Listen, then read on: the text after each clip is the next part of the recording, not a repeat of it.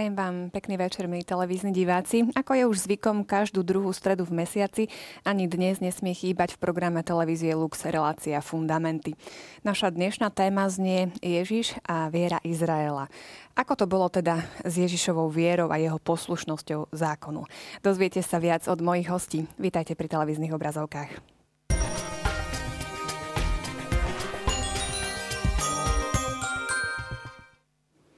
Okrem dnešnej témy nás čaká ešte dokončenie tej minulej. Eh, hovorili sme o Ježišovom verejnom účinkovaní a o ohlasovaní Božieho kráľovstva. No a v tejto téme budem pokračovať opäť s mojimi hostiami Pavlom Strežom a otcom Jurejom Vitekom. Vítajte, pekný večer. Pekný večer. Ďakujem. Poďme si zopakovať, čo sme hovorili eh, minule ešte prostredníctvom súťažných otázok. Eh, prvá otázka znela, ktorá udalosť je začiatkom Ježišovho verejného účinkovania. Povolanie prvých učeníkov, krst v Jordáne alebo pokúšanie na púšti. Tak správna odpoveď je e, krst v Jordáne.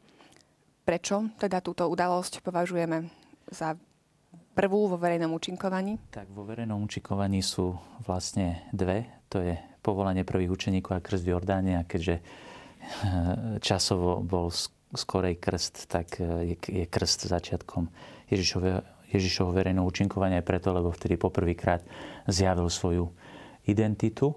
A teda verejné účinkovanie má práve túto úlohu zjavovať, kto je Ježiš, jeho vlastnú identitu. Druhá otázka, čo je typickou črtou Ježišovho učenia?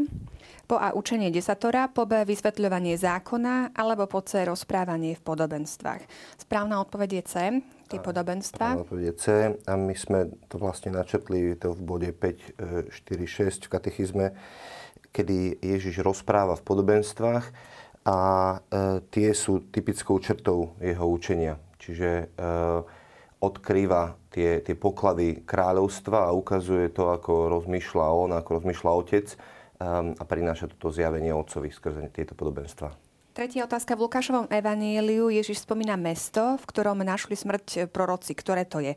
Nazaret, Jeruzalem alebo Kafarnaum? No to sme nespomínali v relácii, ale tak v katechizme to je, takže len si približme, alebo vysvetlíme, prečo práve Jeruzalem je správna odpoveď.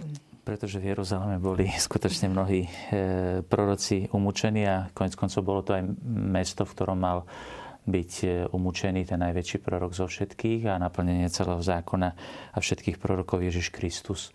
O tom hovorí práve katechizmus e, práve v tých bodoch, e, ktoré sme práve nedokončili minule, kde sa hovorí o tom, ako Ježiš plače nad Jeruzalémom a hovorí tým mesto, ktoré si nepoznalo deň svojho navštívenia. K Jeruzalému sa vlastne dnes e, dostaneme, takže tam sa to trošku tak bližšie uh, priblížime. E, v grafike už vidíte výhercu dnešnej súťaže, srdečne blahoželáme. No a my ideme pokračovať v našej téme. Ako som už spomínala, uh, hovorili sme o Božom kráľovstve, uh, o tom, že možno takou podstatnou črtou toho učenia Ježišovho verejného účinkovania boli aj podobenstva o Božom kráľovstve. O čo tam išlo? Čo konkrétne nám chcel, alebo respektíve jeho súčasníkom chcel Ježiš povedať týmito podobenstvami? To je asi ťažko povedať teraz dvomi, tromi vetami, lebo o tom je vlastne celé evanelium, celé Ježišovo učenie. Je, je to o tom Božom kráľovstve. Ja myslím, že to je, to je to dôležité a myslím, že ale aj dosť ťažké e, porozumieť dobre tomu, čo toto Božie kráľovstvo znamená. E, môžeme povedať, že taká e, programová alebo programové podobenstvo, ktoré Ježiš podal ako prvé, bolo podobenstvo o rozsievačovi. Že tam je vlastne naznačené to, ako poslucháč, eh, aké má mať postoje vnútorné, aby mohol prijať vôbec Ježišovo učenie, aby mu mohol porozumieť. Eh, a pekne hovorí eh, druhý Vatikánsky koncil, je tu citovaný dogmatická konštitúcia Lumen Gentium, že pánovo slovo sa prirovnáva k semenu, ktoré sa seje na pole a je, je dobré, že je zaujímavé, že semeno potom vlastnou silou klíči a rastie až do času žatvy. Čiže Božie kráľovstvo nie je len nejaké učenie. Ježišové podobenstva nie sú len nejakým učením, ale je to slovo, ktoré má, je živé, účinné, ktoré pôsobí vnútri e, v srdci človeka a je veľmi dôležité, aký vnútorný postoj má človek. O tom budeme práve o chvíľočku hovoriť, že komu sa ohlasuje Božie kráľovstvo. To je veľmi dôležité. Otec Juraj povedal, že to prvé, jedno z prvých podobenstiev, ktoré Ježiš povedal, je podobenstvo o rozsievačovi. A Ježiš tam hovorí takú vetu, že nerozumiete tomuto podobenstvu? Ako potom porozumiete ostatné podobenstva? a potom im to začína vysvetľovať. Čiže kľúčové sú ako keby v tom pochopení dve veci. V akom stave je naše srdce, a tom sú tie štyri druhy pôdy, e, či dokážeme a sme schopní prijať to, čo nám Ježiš hovorí, alebo to odmietneme, alebo nám to niekto ukradne. A druhá vec, že je to symbolická reč niečo, lebo on napríklad hovorí, že pôda znamená toto, rozsievač znamená toto, zrno znamená toto. A to, čo sa mi páči na, na tom, že, že Boh e, takýmto spôsobom hovorí a Ježiš teda e, reprezentuje Otca, keď sa pozrite napríklad na Starý zákon, tak e, prichádza prorok Nátán k Dávidovi, ktorý si dokázal ospravedlniť svoj vlastný hriech, Um, a, a on mu vykresluje príbeh, podobenstvo. Rozpráva mu o bohatom a chudobnom mužovi, ktorý bohatý zobral chudobnému poslednú ovečku. A David sa rozhorli a potom mu otočí to zrkadlo a hovorí, to si ty. A vtedy je obarený tou pravdou. A e, čiže, čiže keď, keď, chceme správne pochopiť podobenstva a správne ich chápeme, tak buď nás potešia, alebo to semeno padne do dobrej pôdy, alebo nás vyrušia, nahnevajú, prekvapia a my sme takí otrasení z toho, že, že vidíme sa akoby v zrkadle a, a tam je tá otázka potom, ako zareagujeme. Či to slovo príjmeme, alebo to slovo odmietneme a ostaneme zatvrdení. Ale keby sme chceli možno jednou vetou odpovedať na tú vašu otázku, teda, že čo toto Božie kráľovstvo teda je a čo Ježiš chcel všetkými tými podobenstvami povedať, mohli by sme to povedať možno jednou vetou, ktorá je napísaná v katechizme bode 541 preto Kristus, aby splnil e, Otcovú vôľu, založil na zemi nebeské kráľovstvo a Otcova vôľa je povzniesť ľudí k účasti na Božom živote.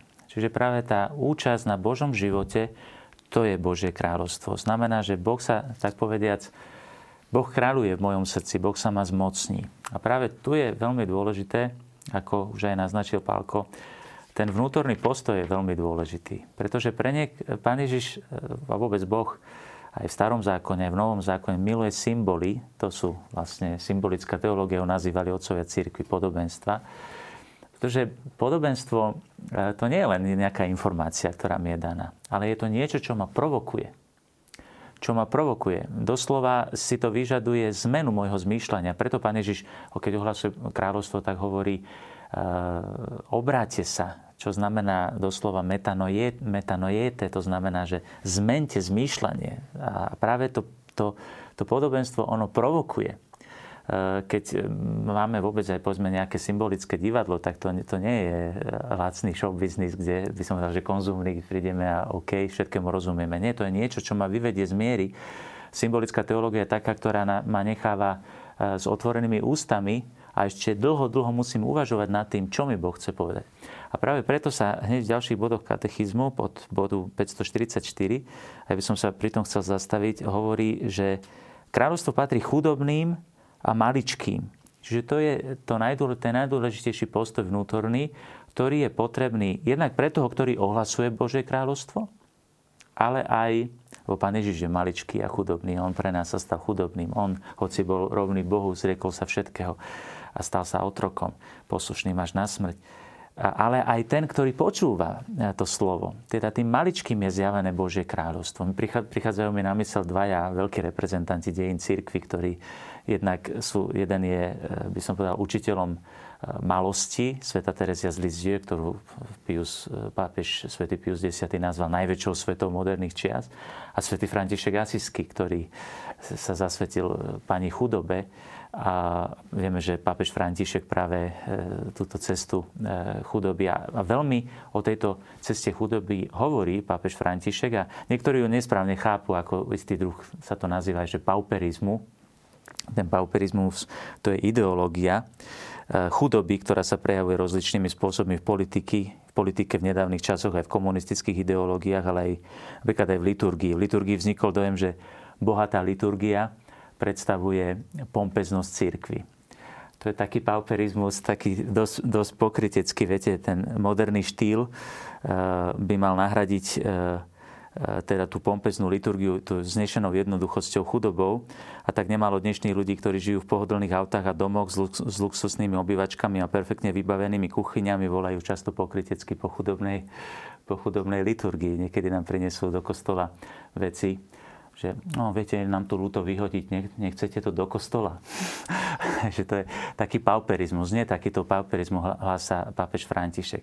Druhý extrém v ohlasovaní Evanielia, to zaujímavé, že znovu sa vraciame, že blúdy nám najlepšie osvedcujú, že čo je správny postoj v ohlasovaní. Pápež František poukazuje ešte na jeden veľmi dôležitý taký blúd pri ohlasovaní, ktorý, sa, ktorý sám hovorí, hovorí o tom aj iné dokumenty církvy a pápež František o tom hovorí aj nedávno v jednom rozhovore, že si to všimol pri niektorých neocharizmatických hnutiach, že tzv. teológia prosperity. A tá teológia prosperity v podstate znamená, je to také podnikateľské evanielium, by som povedal že sa mentalita, svetácká mentalita sa dostáva do, do Evanielia a tým sa mení celá podstata Evanielia. V zmysle, e, to Evangelium Prosperity znamená, že keď budem veriť, budem bohatý, nič mi nebude chýbať, hm? budem zdravý, alebo hovorí sa o tzv. slove viery, hej, že slovo viery. Poviem slovo s vierou a ono sa musí splniť. Tam sa cituje často v takejto teológii e, Ježišovo slovo, že o čokoľvek poprosíte, dá sa vám. Hej, že teda E, dostanete to. Ak som chorý, tak čo to potom podľa takéto teológie znamená, že nemám dostatočnú vieru. Hm? Ak som chudobný, tak nemám dostatočnú vieru. Na vine samozrejme nie je Boh, pretože ten mi to chce dať podľa tejto teológie. Je to teológia prosperity. Chyba je potom podľa tohto je vo mne, v mojej viere. Hm.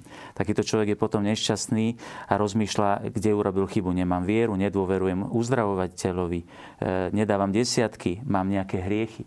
Toto neučí Evangelium. Práve tu tieto body katechizmu hovoria o tom, že toto sú všetko, aj Ježišové uzdravenia sú znamenia prítomnosti kráľovstva. Ale Ježiš nepri, neprišiel odstrániť každú chorobu a každý hriech. Keď budeme hovoriť o chvíľočku o premenení pána Ježiša, tak to je vlastne znamenie toho, že, že do slávy sa ide cez utrpenie, cez chudobu. A teda to evanelium chudoby pápež František v tomto evaneliovom zmysle, nie v sociologickom zmysle, ohlasuje a je to, je to veľmi dôležité. Pochop, lebo to pochopenie kráľovstva je strašne dôležité. Do kráľovstva vstupujeme nie cez zázraky, cez mimoriadne veci. Tie sú znameniami toho, že prišlo kráľovstvo. Ale kráľovstvo ako prichádza do môjho srdca? Jedine vierou, nádejou a láskou. To kráľovstvo, kráľovskou cestou lásky. Svetý Pavol hovorí o všetkých charizmách. Keby som toto všetko mal a lásky by som nemal, tak mi to nič neosoží, pretože jedine takto sa môžem e, spájať e, s Kristom. A preto, napríklad Svetý Filip Neri, Eh, keď eh, robil modlitbu príhovoru, alebo ju odporúčal, eh, modlitbu príhovoru, že modliť sa za uzdravenie a tak ďalej, vždy hovorí, že vždy treba pridať jednu prozbu, ak sa bude Bohu páčiť.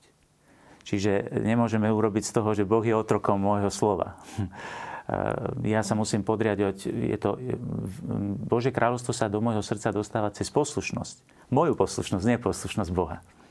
Čiže toto môžeme tak uh, povedať, že hovoríme teda o adresátoch, komu je, uh, pre koho je vôbec to Božie kráľovstvo uh, a ako chápať jednotlivé podobenstva. Ale takisto môžeme hovoriť o ohlasovateľoch. Ježiš nebol jediný, kto ohlasoval Božie kráľovstvo, ale posielal aj svojich učeníkov, vyvolil si ich. Uh, čo to znamenalo pre nich konkrétne ohlasovať to Božie kráľovstvo? Aká to bola vlastne úloha? Tak Evangelium je radostná správa, to znamená, že mali prichádzať s tou radostnou správou, že, že Bohu sa zalúbilo, že nebudete musieť e, vy si odpíkať e, trest za svoje hriechy, že, že zomriete, ale, ale Ježiš za vás zomrel, aby ste vy mohli mať cestu k Otcovi. Čiže to je radostná správa, že, že už to nemusíš odpracovať odmakať e, a získať spravodlivosť skrze plnenie zákona, ale môžeš sa obliecť do Krista a, a byť pred Bohom čistý, svetý a spravodlivý kvôli Kristovi, ktorý je tvojou spravodlivosťou. A druhá potom tá, tá vec je to, že ako otec hovoril, že e, znamenia zázraky sú e, znakmi kráľovstva. Aj pán Ježiš vlastne, tam mám to v bode 550 hovorí, ale ak ja, prstom, ak ja duchom Božím vyháňam zlých duchov, potom k vám prišlo Božie kráľovstvo tak Ježiš demonstroval kráľovstvo tým, bo v kráľovstve, e, keď raz Ježiš sa vráti na túto zem a bude úplne ustanovené jeho kráľovstvo a úplne e, završené, tak nebude žiadna choroba. Otec zotrie slzu z každého oka, e, už tam diabol bude zviazaný a, a nebude hriechu. Čiže Ježiš, v ňom je kráľovstvo a kde on prišiel, tak tam prichádzalo kráľovstvo. Čiže oni kázali túto radostnú správu a pán potvrdzoval znameniami, že, že, že to tak je, že to naozaj tak je. A my môžeme predchuť tých budúcich vecí zažívať aj skrze tie, tie znamenia. Čiže nejde o tie samotné znamenia, ale skrze nie máme ešte viac byť zameraní na to volanie už príď Pane Ježišu, lebo vtedy bude úplne ustanovené kráľovstvo a konečne ty porazíš diabla. Lebo nie my sme tí, ktorí sme porazili diabla, ale Ježiš je ten, ktorý porazil diabla. A, a my môžeme, tak ako on prišiel a maril skutky diablové, tak posiela učeníkov a hovorí, tak ako mňa poslal otec, tak choďte aj vy a máte takisto skutky diablové, čiže vovádzajte ľudí do slobody, vyvádzajte ich zo žalárov, dávajte im naspäť tú slobodu. Čiže um, Božie kráľovstvo nie je v reči, ale je v moci.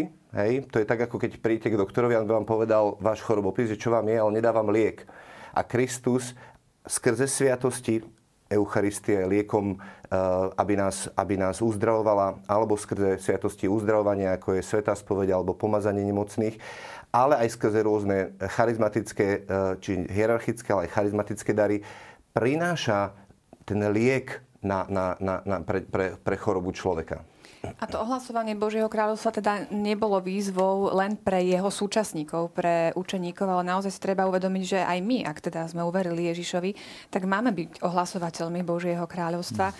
No čo to znamená? Ako poďme tak do takých konkrétností, že čo to, aká je to úloha pre nás? To je nemenej, nemenej dôležitá otázka. E, jednak adresáti, ale aj tí, ktorí sú nositeľmi ohlasovania. E, církev je apoštolská a e, je, volá sa tak preto, lebo Ježiš dal vlastne, keď hovoríme o tej moci, lebo aj o Ježišovi sa hovorí, že neučil ako zákonnice, ale ako ten, ktorý má moc. To slovo moc, ako už Pálko naznačil, e, znamená teda moc milosti. Že on nielen hovorí o zákone, že takto toto dodržiavajte, ale dáva aj silu, dáva aj schopnosť e, zachovávať zákon. Myslí sa pod tou mocou samozrejme aj to, že on nie je poslušný len zákonu, čiže on nie je len vykonávateľ zákona, ale on je zákonodárca, čiže má moc dávať zákony a preto naplňuje zákon a potom je tam aj, e, sú tam tie zázraky. Zázraky potvrdzujú Ježišovú identitu. Ježiš hovorí, že keď už pre nič iné, lebo to, čo vám hovorím, ja viem, že to máte problém prijať. Pretože to je tak prekvapujúce naplnenie zákona, že to prekvapilo všetkých. Tá novosť je neuveriteľná a preto hovorí, musím potvrdzovať to skutkami, ktoré mi dal vykonať Otec. A to sú tie zázraky, ktoré sú vyvrcholením, potom vyvrcholením všetkých zázrakov z mŕtvych stane. Ale e, tu je veľmi dôležité to, že tú moc Ježiš deleguje. Ako mňa poslal Otec, tak ja posielam vás. Na toto poslanie samozrejme e, sú, e, má rozličný charakter. Posiela tak všetkých pokrstených, všetci pokrstení majú byť nositeľmi teda Božieho slova, majú ohlasovať kráľovstvo, ale nie rovnakým spôsobom. Takzvaní laickí veriaci, to sú tí, ktorí sú členmi Laosu, Božieho Laosu, to sú lajci, teda členovia kráľovského Božieho ľudu, tí ho majú, e, by som povedal, ohlasovať vo svetskom prostredí. Prostredníctvom svojej profesionálnej práce, prostredníctvom výcho- e, rodiny, výchovy detí a tak ďalej. Môžu byť prizvaní do určitej spolupráce, ale práve najmä svojim svetským poslaním aj do, do poslania teda pastierov. Ale v prvom rade sú to apoštoli a Peter, ktorým boli zverené, tam použitý taký pekný symbol, ktorý je tu vlastne ako titul tej kapitolky, že kľúče. Symbol kľúčov, nádherný. Nádherný symbol, ktorý mne sa veľmi páči, pretože skutočne nám môže e, ukázať, že čo to tá hierarchia církvy vlastne dostala. Hm? Koľkokrát čítam také, že teda v církvi katolíckej je to tak, že teda najdôležitejší je pápež, potom sú biskupy a potom sú tí obyčajní ľudia a teda, že my sme niečo viac, teda keď sa beriem aj ako klerika. Uh, nie, kléru boli dané kľúče. Uh, to je veľmi, veľmi silný symbol, ktorý znamená, že uh, na čom je niekto, povedzme, kto síce môže byť zaujímavý, ale nemá kľúče. Lebo kľúče, ten, ktorý má kľúče, to je ten, ktorý púšťa dovnútra. Ten je, naj, ten je veľmi dôležitý, lebo bez neho sa nedostanem dnu. A práve apoštoli a ich nástupcovia, e, pápež a biskupy a kňazi a tak ďalej, majú v rozličných stupňoch práve e, schopnosť mať e, tieto kľúče. V Ježišovom poslaní pokračujú tí, čo majú kľúče. Charizmatické dary sú znameniami ohlasujúcimi, ohlasujúcimi kráľovstvo, ale kľúče dostali Peter a Apoštoli a ich nástupcovia. A tak moc, po latinsky potestas, znamená práve túto moc kľúčov, týka sa troch úradov.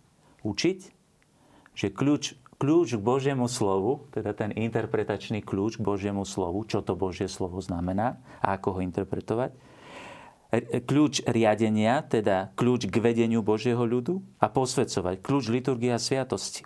Ja by som zacitoval, ak teda dovolíte, dva také krátke textiky, ktoré používajú na lajčka církvy, ktorá je dokonca vyhlásená za učiteľku církvy. A nebola ani reholnicou. Čistý lajk. A takéto krásne veci napísala, že komu nechal kľúče od svojej krvi?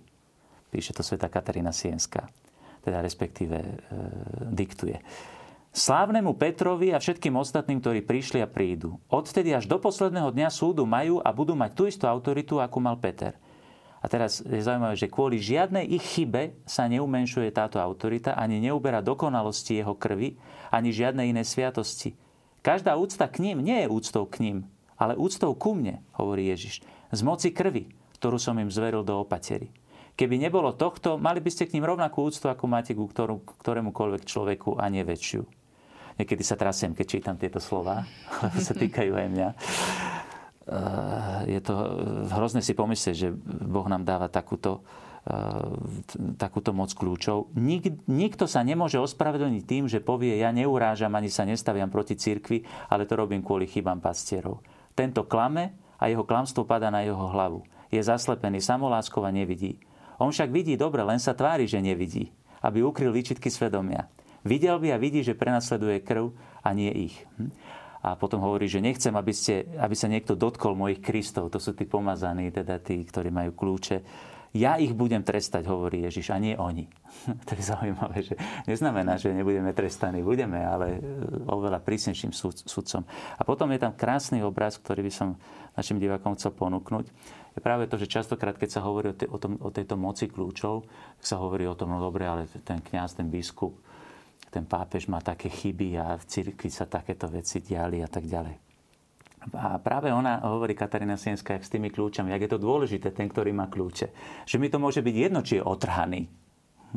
Mne je jedno, či je vrátnik otrhaný. A dôležité, že má správny kľúč a mi otvorí a pustí ma dnu. A ona používa takýto krásny obraz. Máte nenávidieť chyby tých kňazov, čo žijú v biede. Ale nesmiete sa stať ich sudcami. To nechcem, lebo to sú moji kristovia. Máte ich milovať a cítiť ich autoritu, ktorú som im dal. A teraz si predstavte, veď keby vám niekto špinavý a zle oblečený doniesol poklad, z ktorého by ste boli žili, tak by sa vám z lásky k tomu pokladu a k pánovi, ktorý vám ho poslal, neznepáčil ich nositeľ, aj keby bol otrhaný a špinavý. Myslí tým hriechy, povedzme, toho nositeľa, toho, ktorý má tie kľúče. A on hovorí, že mne to je jedno, keď mi nesie poklad, tak ho oblečiem e, mojimi modlitbami, mojou, mojou e, obetami a tak ďalej, aby som tomu človeku pomohol, tomu kňazovi alebo tomu biskupovi bol svety. A čo je dôležité, že má kľúče. Je, to je úžasný symbol, ktorý použil sám pán Ježiš, podal Petrovi, tebe dám kľúče od Nebeského kráľovstva a práve o tom hovorí toto je veľmi zaujímavá téma. Ja si myslím, že ono ešte je to aj na samostatnú reláciu a verím, že sa k tomu aj dostaneme, keď budeme hovoriť e, o, o cirkvi a mhm. vôbec o tej hierarchickosti.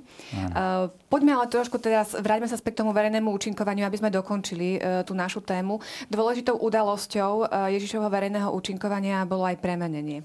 Poďme si v krátkosti cez katechizmus pripomenúť, čo sa tam vlastne udialo.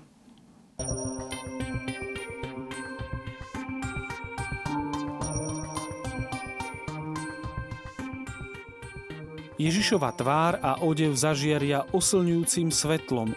Zjavujú sa Mojžiš a Eliáš a hovoria o jeho odchode, ktorý sa mal uskutočniť v Jeruzaleme. Zahalí ich oblak a hlas z neba hovorí Toto je môj vyvolený syn, počúvajte ho.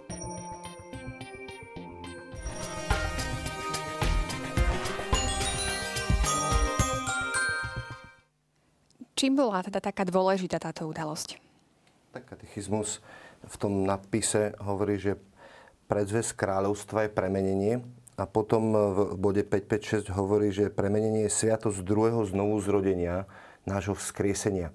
Pretože plnosť spásy e, dosiahneme až tým, keď budú naše tela vzkriesené z mŕtvych. Hej? E, čiže e, áno, už sme zmierení s Bohom, A druhá vec je, že sa posvedcujeme a očakávame to, že budeme raz prijatí do, do, do pánových príbytkov, ale tiež vzdycháme potom, aby naše tela a celé stvorenstvo bolo vykúpené z otroctva hriechu. Čiže plnosť spásy príde až s druhým pánovým príchodom, ktorý vtedy zničí všetku smrť, zničí, zničí všetok hriech a naše tela budú pripodobnené jeho oslavenému telu.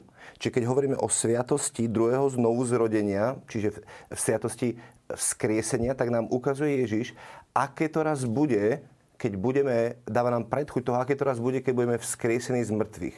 Keď budeme podobní jemu, lebo ho uvidíme takého, aký je, ako hovorí Ján vo svojom liste. Že, že keď ho uvidíme, teraz sme Božie deti, ale ešte sa neukázalo, čím budeme. Ale vieme, že keď sa on zjaví, budeme mu podobní, lebo ho budeme vidieť takého, aký je. Čiže pohľad na neho a jeho druhý príchod slávny premení všetko. A premenenie je v tomto zmysle ukážkou toho, že áno, cez mnohé súženia vchádzame do slávy, ale dúfajte, ja som premohol svet a jedného dňa vás odmením za, za to utrpenie, lebo utrpenia terajšej slávy nie sú hodné porovnať sa tej sláve, ktorá raz bude zjavená na nás. Čiže utrpenie eh, získava zmysel toho, že nebojte sa, jedného dňa to všetko poriešim. Svetkom tejto udalosti boli vyvolení učeníci, eh, ktorí zrejme nechápali, čo sa tam deje. Prečo však bolo dôležité, aby boli svetkom premenenia? Ehm, tu, čo spomínal Pálko, je práve citovaná teologická suma Sv. Tomáša Akvinského a on tam v tej tretej časti práve hovorí o tom premenení. Ono totiž dôležité je to premenenie porozumieť, tom, aj keď hovoríme o premenení napríklad v omši, tak sa hovorí, že o premenení, že akým spôsobom vlastne Pán Ježiš premenení a to nás potom povedie k tomu, že prečo bolo to potrebné. Je zaujímavé to, že e, po latinsky sa premenenie v tomto zmysle na hore tábor povie transfigurácio, čo znamená, že zmena vzhľadu doslova. Čiže tam sa nezmenila jeho podstata, jeho, jeho e, telo žiarilo, hej, ale nezmenilo sa na oslavené telo, lebo e, tam sa ešte nestalo to, čo sa stalo potom pri skriesení, že pán Ježiš a, e, už teda bol, bol oslávený. A svätý Tomáš vysvetľuje veľmi dôležitú vec, lebo to nám pomôže tiež chápať. Ježiš totiž to týmto zjavuje svoju identitu. Pomôže nám to lepšie pochopiť do hĺbky tajomstvo vtelenia, o ktorom sme už veľa hovorili, že čo toto vtelenie znamená. No, ide o to, že ja som vtedy veľmi zdôrazňoval to, že Ježišova duša videla Otca z tváre do tváre od, od prvého momentu počatia až, až po kríž. Lebo jeho duša je oslávená.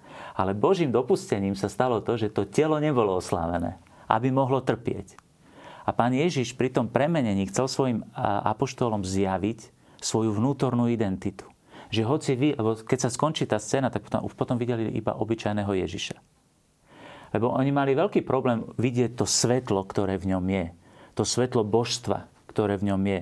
To, že on je, žije v neprístupnom svetle a že e, je to zahalené tým jeho smrteľným telom, ktoré je schopné trpieť a tak ďalej. A Ježiš tu na, na chvíľočku e, odhalil jas svojej duše. A chcel tým, ako hovorí aj katechizmus, chcel tým prvom rade pripraviť tých apoštolov na to, aby potom to, ten škandál, to pohoršenie kríža, aby ich úplne nepoložilo. Aby mali niečo, čo by ich mohlo, by som povedal, osvietiť, že, že Ježiš opustený nie je ten, ktorý je, je ten, ktorý všetko stratil, ale to je ten, ktorý je víťaz. O tom potom hovoria ďalšie body katechizmu, to je vstup Ježiša do Jeruzalema, kde sa spieva Hosana. Ježiš napriek tomu, že ukrýval stále svoju identitu tu, keď prišla jeho hodina, urobil svoj coming out, poviem to tak eh, moderne, a ukázal, že, že je Mesiáš. A nechal si privolávať na slavu. Tak prichádzali, napríklad počas Machabejských vojen, prichádzali takto do Jeruzalema veľkí výťazi. Sa oslavovali výťazi Hosana. Ježiš prichádza ako víťaz aj do utrpenia. A to premenenie má práve odhaliť tú, tú jeho vnútornú, eh, by som povedal, oslavenú dušu, ktorá už, už je v nebi, poviem to tak. Toto asi prakticky pre nás, keď uvažujeme nad tajomstvom premenenia, sa deje bežne v našich životoch tak, že keď nás Boh pripravuje na niečo ťažké, tak nám to najprv aj osladí. Dá nám svetlo. Dá nám svetlo, aby sme mali potom silu čeliť tej skúške. Takže častokrát aj veľkí učiteľa duchovného života hovoria, že keď máte veľké útechy eh, v duchovnom živote, tak sa pripravujte príde kalvária. Áno, že Boh ma pripravuje na to, že príde niečo ťažké. Dáva mi svetlo, aby vedel, že to, čo ťa čaká, to nie je koniec. to je cesta, pretože do slávy sa dá prejsť jedine cez Kalváriu. Keď vyučujeme o tom, ako počúvať Boží hlas, tak presne tento princíp ukazujeme. Lebo niektorí ľudia si myslia, že čím jasnejšie budem počuť pána, sa mi zjaví aniel alebo čo, tým, tým som duchovnejší. Ale to nie je pravda. Keď chceš jasne počuť Boží hlas, chceš mať jasné znamenia a cestu, dobre, ale pri Pavlovi to bude veľmi ťažké. Hej? A keď sa pozrieme do skutku apoštolov, kedykoľvek Pavlovi sa zjaví priamo pán, alebo mu pošle aniel, alebo mu dá nejaké jasné videnie, tak ho čaká potom nejaká väznica, bičovanie alebo niečo podobné, niečo ťažké, aby vedel, že si na dobrej ceste, si stále uprostred mojej vôle. Lebo keby mu to jasne nepovedal, tak on môže tápať. Urobil som dobre, nie som niekde mimo, čo ak som to nemal byť, čo ak Božia vola bola niečo iné pre tento čas. Takže čím jasnejšie Boh hovorí, tým ťažšie bude to cestu prechádzame a čím uh, všednejšie je, je to, ako počujeme jeho hlas, tak, tak to bude ako keby úplne v poriadku. Poďme teda už e, postupne konkrétne k tej ceste utrpenia Ježiša Krista. Uh, už sme tu spomínali jeho slávny vstup do Jeruzalema. Uh, prichádza ako Mesiáš, ľudia jasajú. Uh, Ježiš sa ale už počas svojho verejného účinkovania prejavoval ako Mesiáš svojimi skutkami, činmi a ľudia ako si nevždy na to reagovali, že áno, toto je Mesiáš. Proste mnohí mu neuverili, doteraz e, neuverili, že vôbec prišiel ten očakávaný Mesiáš. Čo sa stalo, že zrazu ten dav pozera na Ježiša ako na Mesiáša? Myslíte pri vstupe do Jeruzalema? Tak ja si myslím, že e, do určitej miery musíme to vidieť tak, že ne, neviem, či to bolo tak, že úplne všetci celý Jeruzalém, teda, lebo e, evangelisti chcú ukázať práve e, to, že je to víťaz, že on vchádza triumfálne do toho Jeruzalema a si je vedomý toho, lebo tam sa často opakuje v evangeliách to, že keďže Ježiš vedel, čo malo na neho prísť, on sa pevne rozhodol ísť do Jeruzalema, hoci vedel, že tam bude trpieť, ako to predpovedal Izaiáš, že tvr, e, tvár, tvár mi zatvrdil ako kremeň, hej, že nazad som neustúpil. Išiel, tam chceli zobraziť toto, ale uh, myslím si, že asi pravdepodobne do určitej miery aj davová psychóza tam je, pretože to, čo očakávali, viete, to aj pri takých tých populárnych, mi, prichádza na, mi prichádzajú na mysel populárni pápeži. Hm? Máme pocit, ako keby tá popularita bola to, už príchod toho kráľovstva vo veľkej miere popularita môže, môže byť aj určité falošné očakávania, ktoré môžeme mať od, či už od pápeža alebo od pána Ježiša mali, mysleli, že prichádza už politické zvrhnutie rímskeho režimu a tak ďalej. Čiže každý môže mať rozličné očakávania. Od pápeža Františka dnes mnohí očakávajú, že zmení učenie církvy a všetko bude inak a bude nová církev. Môžu mať falošné očakávania a celá tá sympatia je, je sa potom napokon veľmi ľahko, je krehká ako sme to videli o dva dní, alebo o pár dní, o štyri dní, neskôr už kričali ukrižuj ho. Čiže tam je vidieť, že to je taká tá ľudská, tak ako aj Peter koľkokrát bol len také ľudské nadšenie, hej, že aj život za teba dám a potom zaprele ešte na vrátnici. Ani Čiže oni očakávajú kráľa, veľakrát ho aj v písme vidíme, že ho chceli urobiť kráľom, niekoho, kto zvrhne to rímsku, rímsku nadvládu, ale Ježiš prišiel zvrhnúť tú nadvládu hriechu a, a oslobodí nás Čiže oni sú potom boli aj, aj sklamaní. Uh, vidíme emalských učeníkov, ktorých pán Ježiš stretáva. A my sme dúfali, že on nás vyslobodí a on im otvára oči, otvára im písma a hovorí, stále nechápete, že toto nebolo môjim cieľom. Uh, učeníci v skutku 1. kapitole sa opýtajú, už teraz obnovíš kráľovstvo Izraela? A opäť ako keby hovoria, už ideš konečne kráľovať a všetko to tu zmeniť? A on hovorí, nie, tak toto bude. Ja budem kráľovať skrze to, že, že, že duch Boží bude konečne vo vás a vy začnete kráľovať vo svojich životoch. Prestanete sa nechať premáhať hriechom a začnete žiť uh, tú plnosť spravodlivosti, ktorú vám dávam skrze svoju smrť a vzkriesenie. A skrze toto, že vy budete žiť podľa vznešenosti povolania, ja budem vlastne kráľovať. Hej? Čiže on úplne otáča a jeho spôsob a mentalita kráľovania je úplne iná, ako, ako si to predstavovali učeníci. Dokonca u samotných apoštolov, keď si spomenieme na Zebedejových synov, ako mamička oroduje, aby boli napravo, naľavo, hej, kariéru, im pekné, pe- dobré miestečka. A pán Ježiš hovorí, môžu byť pokrstení krstom, ktorý ja budem krstený a ty myslíš svoju smrť že keď chceš pre nich Božiu kariéru, tak rátaj, že, že pôjdu na smrť. A vieme, že aj na smrť išli. Uh, aká bola ale celková atmosféra v Jeruzaleme, uh, čo sa týka Ježiša? Možno teraz skôr myslím aj na tie uh, náboženské špičky, politické.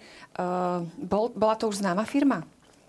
Tak, v tomto určite, čase? Určite tam bola aj kultúra strachu, lebo keď pozeráme na prípad, kedy pán Ježiš uzdravil toho slepca, tak jeho rodičia sa boja priznať. Vecia hovoria, že, že nech sám povie, a tam je taká vetička, lebo farizei sa rozhodli, že ktokoľvek by ho uznal ako Mesiáša, tak bude vylúčený zo synagógy. A, a keby, to je tak, ako keby som vám teraz povedal, že budete vylúčení z cirkvi, budete exkomunikovaní tak e, jednoducho si máte obrovský strach, pretože duchovná špička, ako ste to nazvali, ale teraz respektíve tí, ktorí boli ustanovení za, za pastierov Izraela, boli pre nich duchovná autorita a jednoducho nechceli byť neposlušní a, a, a tvrdiť niečo proti ním. Eh, poďme si teraz tak možno aj historicky uh, približiť, kto to boli vlastne tí farizeji, zákonníci, aby sme potom vedeli aj trošku lepšie si predstaviť vlastne, čo sa tam udialo. Áno.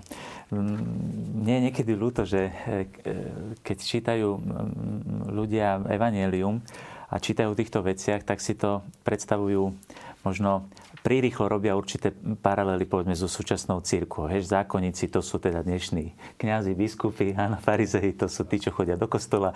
A, a je práve, toto je veľmi dôležitá otázka, ktorú ste položili, pretože pán Ježiš rešpektoval všetky tieto autority, pretože boli Bohom ustanovené pretože Mojžiš e, vo svojom zákone, vo svojej tóre ich ustanovil a boli, boli tieto. Bol v prvom rade veľkňaz, ktorý mal špeciálne úlohy, napríklad vstúpiť do, do veľsvetine eh, jedenkrát do roka, prinášať obetu zmierenia za ľud a tak ďalej. Potom boli kňazi tzv. leviti, ktorí prinášali ďalšie bežné obety, ktoré predpisoval eh, Mojžišov zákon. Eh, tí slúžili obyčajne teda v chrámoch. A potom bolo tzv. synedrium, to bola kňazská rada, ktorá rozhodovala, to bolo niečo také ako dnes koncil kde sa rozhodovalo o veľmi dôležitých náboženských veciach. Musíme si uvedomiť, že, že v izraelskom národe e, bol to náboženský národ, čiže tam bola teokracia. To znamená, že politický a náboženský život bol veľmi e, prepojený. Potom boli e, tzv. farizei. Tak títo farizei, e, ktorí majú dnes už takú, taký neslávny teda dojem, vytvárajú, že to sú tí zlí, pokrytci a tak ďalej. Farizei to boli tí najhodlivejší, e, ktorí zachovávali zákon, pretože po návrate z, babylonskej, z babylonského zajacia, potom najmä keď, prišlo, keď prišla grécka nadvláda, tak hrozilo, že Izraelici strácali vernosť zákonu, čiže sa helenizovali, a teda bohužiaľ robili aj veci, ktoré vyslovene boli proti zákonu. A farizei to boli farizajos, znamená horlivec e, po grecky, čo znamená, že to boli tí, ktorí boli veľmi verní zákonu. Snažili sa do bodky zachovávať všetko. Potom boli tzv. saduceji. Saduceji to boli tí, ktorí um, by som povedal, že boli helenizovaní Židia a do veľkej miery uh, už, už mali tú kultúru helenskú, uznávali napríklad len Tóru, nie prorokov a, a ústnu tradíciu. A potom napríklad neverili zmrtvých stanie, kým farizei verili v zmrtvých stane a pán Ježiš potom sa dáva na, práve na tú stranu týchto. A tzv. zákonníci ešte boli. Zákonníci to boli učitelia zákona, to boli takí by som povedal, že mm, profesionáli, doktori teológie, ktorí vykladali písmo. Vykladali Božie slovo, tí to, to robili aj v synagógach, robili to v chráme a tak ďalej. A so všetkými týmito povedzme to tak, duchovnými špičkami, Ježiš dennodenne prichádzal do kontaktu. Pretože on síce hlásal evanílium maličkým, no ale samozrejme autority e, sa teda dostávali do, kon, do kontaktu s, tým, e, s ním. No a tu sa práve dostávame k tomu, že e, Ježiš nie je nejaký taký potulný, jednoduchý chudáčik, ktorý tam čo si hovorí a teda so zákonníkmi nič nemá. On dennodenne s nimi vedie teologické diskusie. To je zaujímavé. Si otvoríme Evangelium, dennodenne viedol teologické diskusie a skutočne používa rabínske postupy. Snaží sa ich presvedčiť postupne, aj on chce presvedčiť, jeho túžbou bolo, aby ho izraelský národ prijal. A keď už e, mali skutočne veľkú ťažkosť, pretože to jeho naplnenie zákona e, bolo tak prekvapivé, ako sme to už viackrát spomenuli. Je tam taká obrovská novosť, že on im tak povedia zrozumel. Ja vás chápem, že je to pre vás ťažké. Ale keď pre nič iné, tam potom boli veľmi dôležité tie zázraky. Keď pre nič iné, tak pre tie skutky verte, pretože tie potvrdzujú, že ja som zákonodárca, ja som prišiel naplniť zákon. A tu je tá tragédia, ktorú pekne opisuje práve, práve aj e, katechizmus, e, keď hovorí, že um, takáto požiadavka lebo ešte potom hovorí o novom narodení. Si spomeňme, čo hovorí s tým jedným zákonníkom, s ktorým sa tajne stretáva e, v noci s Nikodémom, tak mu hovorí, že nemôžeš vstúpiť do Božieho kráľstva, ak sa znovu nenarodíš. A ten chudák nerozumie, čo mám zase vstúpiť do lona svojej matky? Tam vidíme, že ako je to pre nich zatvorená kniha. A e, hovorí potom katechizmus krásne to hovorí. A takáto požiadavka obrátenia, obrátenie, to si vyžadalo radikálne obrátenie e, týchto ľudí.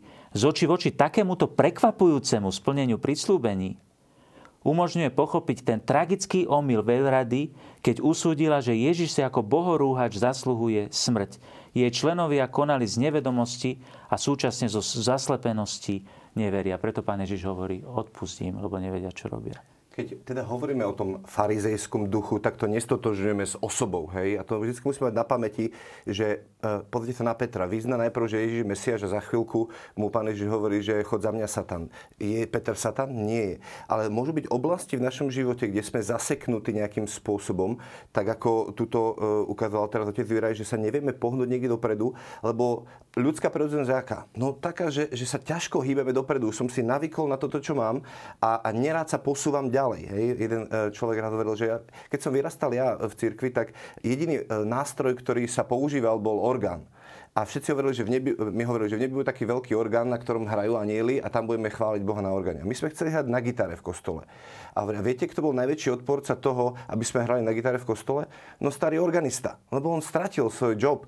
Čiže jeho stotožnenie sa, jeho identita bola v tom, že ja hrám na orgáne, preto mal s tým najväčší problém. Ehm, a, a, a keď naša identita není v tom, čo robíme, Čiže hľadáme Božiu slávu a nie svoju slávu, vtedy sa dokážeme zmeniť. Ja vám zacitujem z pápeža Františka, ako on zadefinoval farizejstvo v Evangelii Gaudium. On to nazval, že duchovné zosvedčenie, ale ten význam znamená tento, že skrýva sa za výzor nábožnosti, ba dokonca aj lásky k cirkvi, spočíva v hľadaní ľudskej slávy a osobného blahobytu. Čiže ten organista sa stotožnil, toto je moje, toto je moja úloha a preto mal problém sa posunúť niekde ďalej, kde, kde, kde, kde, kde prichádza tá otvorenosť, namiesto pánovej slávy. Práve toto pán vyčítal farizeom, ako môžete veriť vy, ktorí sa navzájom oslavujete a nehľadáte slávu, ktorú dáva len Boh. Ide tu o lstivý spôsob hľadania vlastných záujmov a nie záujmov Ježiša Krista. Hej, a toto zosvedčenie bere na seba mnohé podoby podľa typu človeka a skupín, do ktorej sa vkráda a tak ďalej. Čiže či aj jednotlivec, ale aj celá skupina môže byť zablokovaná v tom zmýšľaní um, a teraz nemôžeme povedať, vy ste celý zlý alebo celý dobrý, lebo toto máte, um, ale treba naozaj starostlivo do toho vstúpiť a povedať, že v tejto oblasti sa treba posunúť ďalej, tuto si zablokovaný vo svojej mysli, hľadaj radšej uh, záujmy Krista Ježiša a nie svoje vlastné záujmy v tomto. Poďme si teraz ešte uh, trochu rozobrať um, takú tú základnú konfrontáciu Ježiša uh, s týmito predstaviteľmi. Uh, vyčítali mu teda poslušnosť zákonu, že je proti poslušnosti zákonu, potom proti ústrednému postaveniu Jeruzalemského chrámu a proti viere v jedného Boha. Tak sú to také nejaké tri oblasti, tak aspoň v krátkosti si to vysvetlíme, čo to vlastne znamenalo a prečo to bol taký problém. Uh, najskôr teda, čo je to ten zákon? My hovoríme stále o, o zákone. Čo si máme teda pod tým predstaviť? Tak zákon je, je Tóra, to je prvých 5 e, Mojžišových kníh. E, to je zákon, ktorý zjavil Boh Mojžišovi a ktorý potom interpretujú a teda doplňajú, e, náplňujú proroci. A v tom zákone môžeme rozlišovať dve veci. V prvom rade morálny zákon, ktorý je zjednodušene, by som povedal, zapísaný v desatore to je morálny zákon, ktorý, ktorý zostáva platný. Ale potom bol tzv. rituálny zákon. To znamená, to, sú, to je celá bohoslužba starého zákona. To sú vlastne dve veci, ktoré, pod, teda, ktoré sa myslia pod tým slovom zákon. Jednak desatoro, ako zákon, teda morálny zákon, a potom e, teda ten zákon o očisťovaní a tak ďalej. Čiže jednoducho kult Bohu, tá liturgia starého zákona. A e, samozrejme, že Ježiš mal vyjadrenia, ktoré sa zdali, že sú proti tomuto zákonu. Verno zákonu bolo základ. Tak to je otázka poslušnosti. Ježiš bol pravý Izraelita, ktorý sa narodil pod zákonom. Narodil sa zo ženy a pod zákonom a bol verný. No a samozrejme hľadali spôsoby, akým e, napríklad e, e, zoberme si, že e, nebol, najprv poďme teda morálny, morálne, či mal nejaké prehrešky pán Ježiš, tak to nevedeli nájsť našli jediný prehrešok, ktorý mu najčastejšie vyčítali a to bolo to, že uzdravuje v sobotu. ja som sa na tým niekedy aj zamýšľal, že a však pán Ježiš musel ich provokovať, však mohol aj v piatok, nie? Veď to mohlo byť jedno, kedy, kedy by bol. Ale myslím, že to bol zámer pána Ježiša urobiť aj, aj v sobotu tie zázraky. Pretože zase, oni neporozumeli e, hĺbke toho, toho, toho tajomstva. Spomni, aby si deň sviatočný svetil, teda aby si sviat, svetil šabat. Šabat neznamená Božia nečinnosť, že v 7. deň si Boh odpočinul od všetkých svojich diel. Ako to krásne vyjadruje Jan Pavel II v, jedno, v jednom dokumente hovorí, to je, to je v prvom rade naplnenie Božích diel. A keď Ježiš prichádza ako ten, ktorý naplňa Bo- Božie dielo, lebo Pán Ježiš hovorí, aj ja, aj Otec ešte pracujeme, tak po, moment, už odpočíva Boh alebo pracuje? Práve to je tá vec, tam je naznačené to, to naplnenie, to, čo Ježiš potom na kríži zvolal, konsumatum est, je dokonalé, teraz je završené všetko. A pán Ježiš ukazoval, ja pracujem ešte stále, pretože to, čo sa teraz deje, je ten pravý šabat, lebo vy ste ešte nevošli do Božieho odpočinku.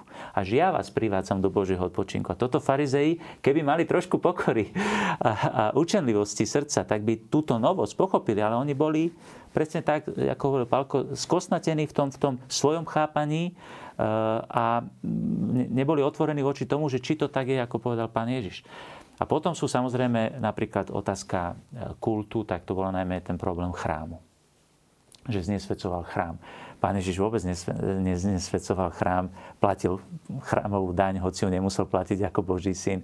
Chcel, aby ju zaplatiť. Väčšinu svojho účinkovania urobil v chráme, učil v chráme. Ho, sám to hovorí pred, pred svojimi sudcami. Veď ja som každý deň učil verejne v chráme. Tak sa opýtajte ich však ja som neučil nič mm, niekde ezotericky. Verejne to bolo všetko. Čiže Pán Ježiš chrám e, dokonca ho očistil, horlivosť ho stravovala, aby chrám je domom modlitby a tak ďalej. To, čo ich skutočne, by som povedal, až potom mm, vyviedlo z miery, bolo, keď povedal, zborte tento chrám. Môžeme ešte možno v krátkosti, ja viem, že zase je to téma na samostatnú reláciu, akože o Jeruzalemskom chráme sa dá veľmi veľa rozprávať, ale prečo bol práve Jeruzalemský chrám pre Židov taký dôležitý? Že, tam že... bola Božia prítomnosť. E, to opäť tie dejiny spásy odkiaľ vychádzajú na tom vrchu moria, čiže tom vrchu, kde, e, kde, kde postavili chrám, obetoval e, Abraham svojho syna a, a odtedy si to miesto otec zalúbil a vyvolil si ho ako svoje miesto. Aj my máme niekedy miesta, na ktoré radi chodíme, lebo sa nám spájajú spomienky. Kedykoľvek otec rozmýšľal nad Jeruzalém, tak si spomenul na Abrahama, ktorý dokonalú lásku dokázal až tak, že obetoval svojho syna. Na tom istom vrchu Šalamún stavia prvý chrám, a potom, keď je, keď je zbúraný, je postavený druhý chrám. A opäť Ježiš prichádza ako ten, ktorý hovorí, už tento chrám nebude pre vás dôležitý, už nebudete uctievať Boha ani na tomto vrchu, ani v Jeruzaleme, pretože ja som ten pravý chrám. On demonstruje, že Božia prítomnosť je medzi vami. Pretože Jeruzalemský chrám demonstroval, že, že Božia prítomnosť je medzi vami, um, ale bola za oponou a skrze Kristovú smrť sa tá opona roztrhne, čiže každý môže prísť už do, do, Božej, do Božej prítomnosti a Ježiš hovorí, zborte tento chrám a ja ho za 3 dní postavím. No a aký chrám postavil? No chrám svojho tela, ktorým je církev, kde, kde, kde on hovorí, že, že tu ja som medzi vami, uprostred vás. Ja som... A keď sa pozrieme na koniec knihy zjavenia, tak tam napísané, že chrám už nebude potrebný, lebo baránok sám je tam medzi nimi a jeho tvár žiari. Čiže um, on je, on, on, a týmto ich vlastne vyrušil a úplne ich nahneval, že sa, pod, že sa, že sa, že sa dával rovný Bohu. Hej? Tá, tá novosť bola, a to bolo práve to, že celý starý zákon bol príprava, to bol ten pedagóg, e, ktorý aj, aj chrám bol strašne dôležitý vo výchove Božieho ľudu, aby Ježiš mohol priniesť a ukázať, že áno, celú túto výchovu svetosti, na, na, na tomto mieste mi máte e, vykonávať kult živého Boha. Toto všetko je príprava môjho tela, pretože ja som ten, v ktorom prebýva živý Boh. V ňom prebýva telesne celá plnosť božstva. A jasné, že oni mali úctu k chrámu, pretože ako prijal Mojžiš obraz chrámu? No videl v nebi a urobil, a otec mu povedal, urob presne to, ako si to videl v nebi tu na zemi. Ale čo je chrám? No Ježiš. Každý ten detail v tom chráme nám ukazuje na Ježiša. On hovorí, ja som cesta, pravda a život. Boli tri brány do nádvoria, do svetenia, do veľsvetine, ktoré sa nazývali cesta, pravda a život. Uh, on je našim očistením, bolo tam umývadlo. On je svetlom sveta, je, bol tam svietnik. On je oltárom a on je aj obetou, na ktorom sa obetuje. On je cesta k otcovi a, a on a otec sú Všetko v tom chráme hovorilo o Ježišovi. Do rána by sme tu boli, keby sme mali, ale keď mali tak všetky tie rozmýšľam symboly. nad tými vašimi slovami, tak zamýšľam sa nad tým, že či vôbec uh, boli v stave Ježišovi súčasníci pochopiť to, čo hovorí, že či naozaj až spätne sa to potom im nejako... No, očividne, očividne neboli. očividne neboli jediná... Len, že či pri nejakú zatvrdnutosť e, svojho srdca akože z vlastnej vôle, lebo ho brali možno ako niekoho, kto teraz ako... E, že ne, nebol v podstate jediný, kto mal akože svoje učenie, predpokladám. V Evangeliu sa často opakuje, často sa opakuje to, že oni toto, napríklad to o tom chráme, zborte tento chrám o tri postavím, svätý Ján dokonca dokonca píše. A toto sme pochopili, až keď z mŕtvych stal, že hovoril o chráme svojho tela. Čiže ja by som povedal, že to otváranie toho ich vnútorného zraku pre Ježišovo zjavenie ide postupne. Samozrejme, premenenie bolo už veľmi dôležitá vec. Tam už sa im veľmi otvárali oči, keď hovorí s Eliášom, s Mojžišom. To sú, to sú predstaviteľa starého zákona.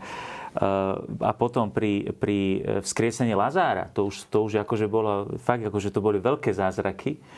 Ale potom vlastne najväčší zázrak, ktorý to celé završí, bol až z mŕtvych stanie a o tom budeme ešte hovoriť v budúcich reláciách, že to je ten definitív, to definitívne znamenie, ktoré ich presvedčilo a ktoré im dávalo nový, nový zrak, novú perspektívu, aby to pochopili. Lebo ja mám veľký súcit s Izraelitmi, že mali problém uveriť. Pretože tá novosť bola obrovská. Teraz si predstavte ten Jeruzalemský chrám, to bolo niečo obrovské. Pre každého Žida to bol, však dodnes, dodnes Židia plačú pri, pri, pri múre nárekov. Jednoducho to, to je milovaný, milovaný Jeruzalém pre nich. A, a mal by byť aj pre nás. Ale e, fakt je ten, že toto všetko je príprava pre Ježiša. A, a tu sa ukazuje tá veľkosť Ježiša. A bolo to veľmi ťažké sa upokoriť, že tento jeden človek, táto jedna osoba je tá, ku ktorej smerujú stáročia všetkého. A všetko stráca zmysel, a na, nachádza ho ten, ten definitív zmysel len v tejto jednej osobe.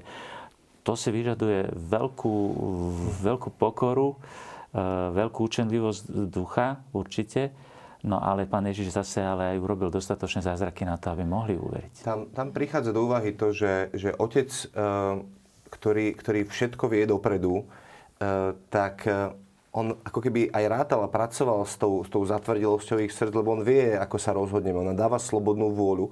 A o tomto Pavel píše v liste Rimanov 11. kapitole, kedy hovorí, že čas Izraela sa zatvrdila a aby, aby e, sa mohol realizovať ten Boží plán. Ale je tu stále ten koncept zvyšku toho verného tých chudobných a maličkých, ktorí aj napriek tomu, že e, e, ktorí uverili vlastne tomu, čo Ježiš kázal, ale veľ, veľká časť sa zatvrdila, ale Boh sa, a, sa rozhodol to takýmto spôsobom urobiť a Pavol končí takým výrokom na konci 11. kapitoly, o aká je vznešená veľkosť toho, ako, ako ty rozmýšľaš, Bože, kto ti bol radcom a kto ti bol pomocníkom. Lebo ak Izrael je e, jeho prvorodený syn, tak aj Izrael je v niečom obetovaný, tak ako je Ježiš obetovaný ten predobraz. A druhá vec, že Izrael je kňazský národ a čo je úloha kňazov? Obetovať a skrze to, že oni obetovali pôvodcu života, ten najotrastnejší hriech vlastne vstúpili do toho, aby sa nám doširoka otvorili dvere Evanielia. On to hovorí, že, že ich zaslepenosť otvorila Evanielium vám. A tak sa nepovyšujte na tratosti a buďte vďační, že, že to, že Otec ich odsekol, tak, tak vy môžete mať život. A, a keď na týmto kontemplujete a rozmýšľate, tak si poviete, o Bože, toto čo je za, za plán spásy, že, že ty si um, ako keby nechal obetovať nielen Ježiša, ale aj celý národ, ktorý sa zatvrdil v nevere, aby my sme mohli vstúpiť do slávy. To by bolo možno potrebné ešte zdôrazniť jeden veľmi dôležitý e, taký teologický pojem, ktorý nachádzame už u prorokov, o zvyšku Izraela. Tí anávim, to sú tí chudobní, zvyšok Izraela, ktorý bude práve Pána Mária napríklad sa medzi nich rátala. Keď spieva Magnifika, tak hovorí, že zjadol na poníženosť svojej služobnice. Ona sa, ona, ona sa e, ráta medzi tých, tento zvyšok Izraela. A tu by som chcel, a teda musíme povedať, že Izrael prijal Krista. Že pána Mária ho prijala a všetci apoštoli, všetci apoštoli sú, sú je ich 12, 12 kmeňov Izraela reprezentujúci. To je ten nový Izrael, nový, za, za počiatok nového Božieho ľudu. Prví boli Židia, ktorí prijali Ježiša, hoci nie ako národ celý a vieme, že je prísľub, že keď uverí celý židovský národ, tak bude koniec sveta. Ale uh, ja by som tu veľmi chcel zdôrazniť ešte jednu veľmi dôležitú vec a to je cesta viery že eh, tá, ten úkon viery, to si nesmieme predstaviť ako, ako že teraz už verím a už úplne verím a, a, a hotovo. To je cesta. Dokonca aj pre samotných apoštolov, dokonca aj pre panu Máriu, ktorá uverila ako prvá. Nehovorí sa síce, že by bola pána Ježiša videla, asi ho nepotrebovala ho vidieť, že keď oni boli ťarbaví, ona mala vieru, ona nebola ťarbavá, uverila. Čiže Pána Mária je najdokonalejšia veriaca, ale aj ona má svoju cestu viery. Ona zachovávala všetky tieto slova vo svojom srdci, premyšľala o nich. Takisto apoštoli. Teraz je vidieť, že ako napríklad pri skriesení, o tom budeme ešte hovoriť, ako sa postupne im otvárajú oči. Neuverili hneď, ani apoštoli.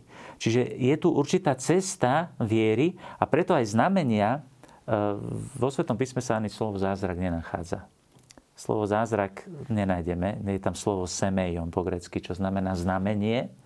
Znamenie nie je úplne to isté, čo zázrak. Bo zázrak technicky je niečo, čo sa vymýka prírodným zákonom. Ale znamenie je niečo, čo sa v mojom živote stane a mňa aj vnútorne som pripravovaný Božou milosťou, aby to znamenie, keď ho uvidím, aby som videl, tuto je Boží zásah. A práve toto je tá vec, že zaujímavé, že keď vošli, zoberiem si pri skriesení, o tom ešte budeme hovoriť Petera a Ján, tak e, Ján uvidel plachty a uveril. Pre neho to bolo znamenie, ktoré mu stačilo, aby uveril. E, o Petrovi sa nehovorí e, a niektorí apoštoli uverili až o týždeň, ako Tomáš a podobne. Čiže je tam, tá cesta viery je veľmi dôležitá. Myslím, že to, to sa týka aj Izraela. Môžeme aj v dejinách vidieť, napríklad v 20. storočí máme židovku, ktorá bola vyhlásená za svetu, ktorá si našla svoju cestu ku Kristovi a, a obetovala svoj život za židovský národ, Sveta Edita Štajnová. Keď ukončíme túto tému aj na základe toho, teda, čo sme povedali, e, voči Ježišovi e, mali veľa výhrad. Za čo bol vlastne odsúdený? Za čo ho odsúdila veľrada? Za to, že sa považoval za Boha. Toto ich najviac vtedy si veľký nás rozstrelil rúcho povedal, už nepotrebujeme ďalšie nejaké argumenty, počujte, že sám sa rúha. Monoteizmus bol nedotknutelný pre Izrael a učenie o Trojici, ktoré pán Ježiš tým spôsobom vlastne zjavil, že on je pravý Boží syn a pochopili to veľmi správne. Keby to nechápali v pravom slova zmysle, tak by ho nemohli odsúdiť. Že keby to povedal tak všeobecne, že však všetci sme Božie deti, tak e, to sú aj všetci Izraeliti ale pochopili to v pravom slova zmysle a toto bol skutočne posledný dôvod. Tak ja si myslím, že um, Určite tému sme nevyčerpali, ale aspoň sme tak naznačili nejaké dôležité body, ktoré si treba uvedomiť, aby sme mohli potom lepšie pochopiť naše ďalšie rozprávanie o Ježišovi Kristovi. Keď sme hovorili ešte pre, pre keď sme ano. hovorili o kľúčoch, tak my dávame len také malé kľúčiky na čítanie katechizmu. Áno, áno. Myslím, že by sme mohli každý deň vysielať aj celý deň a vôbec ako to tajomstvo celé sa nedá, nedá uchopiť, ale ja vám veľmi pekne ďakujem. Na budúce budeme rozprávať o ukrižovaní, takže čaká nás naozaj naozaj veľmi zaujímavá téma. Ja sa už veľmi teším, ale ešte predtým, ako sa rozlúčime, sú tu súťažné otázky.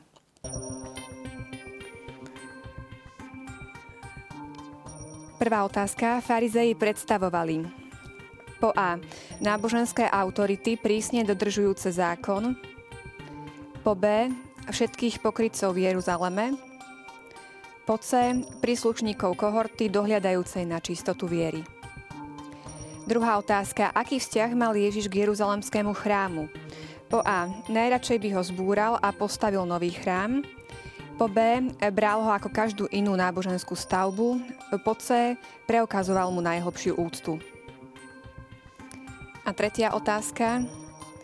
Velerada odsúdila Ježiša ako diletanta, bohorúhača alebo vlasti zradcu.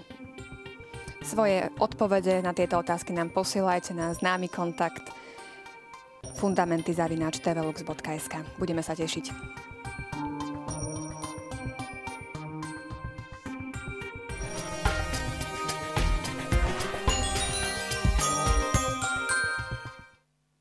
A mne už nezostáva nič iné, len naozaj sa s vami rozlúčiť. Ďakujem vám za pozornosť a teším sa opäť o dva týždne. Dovidenia.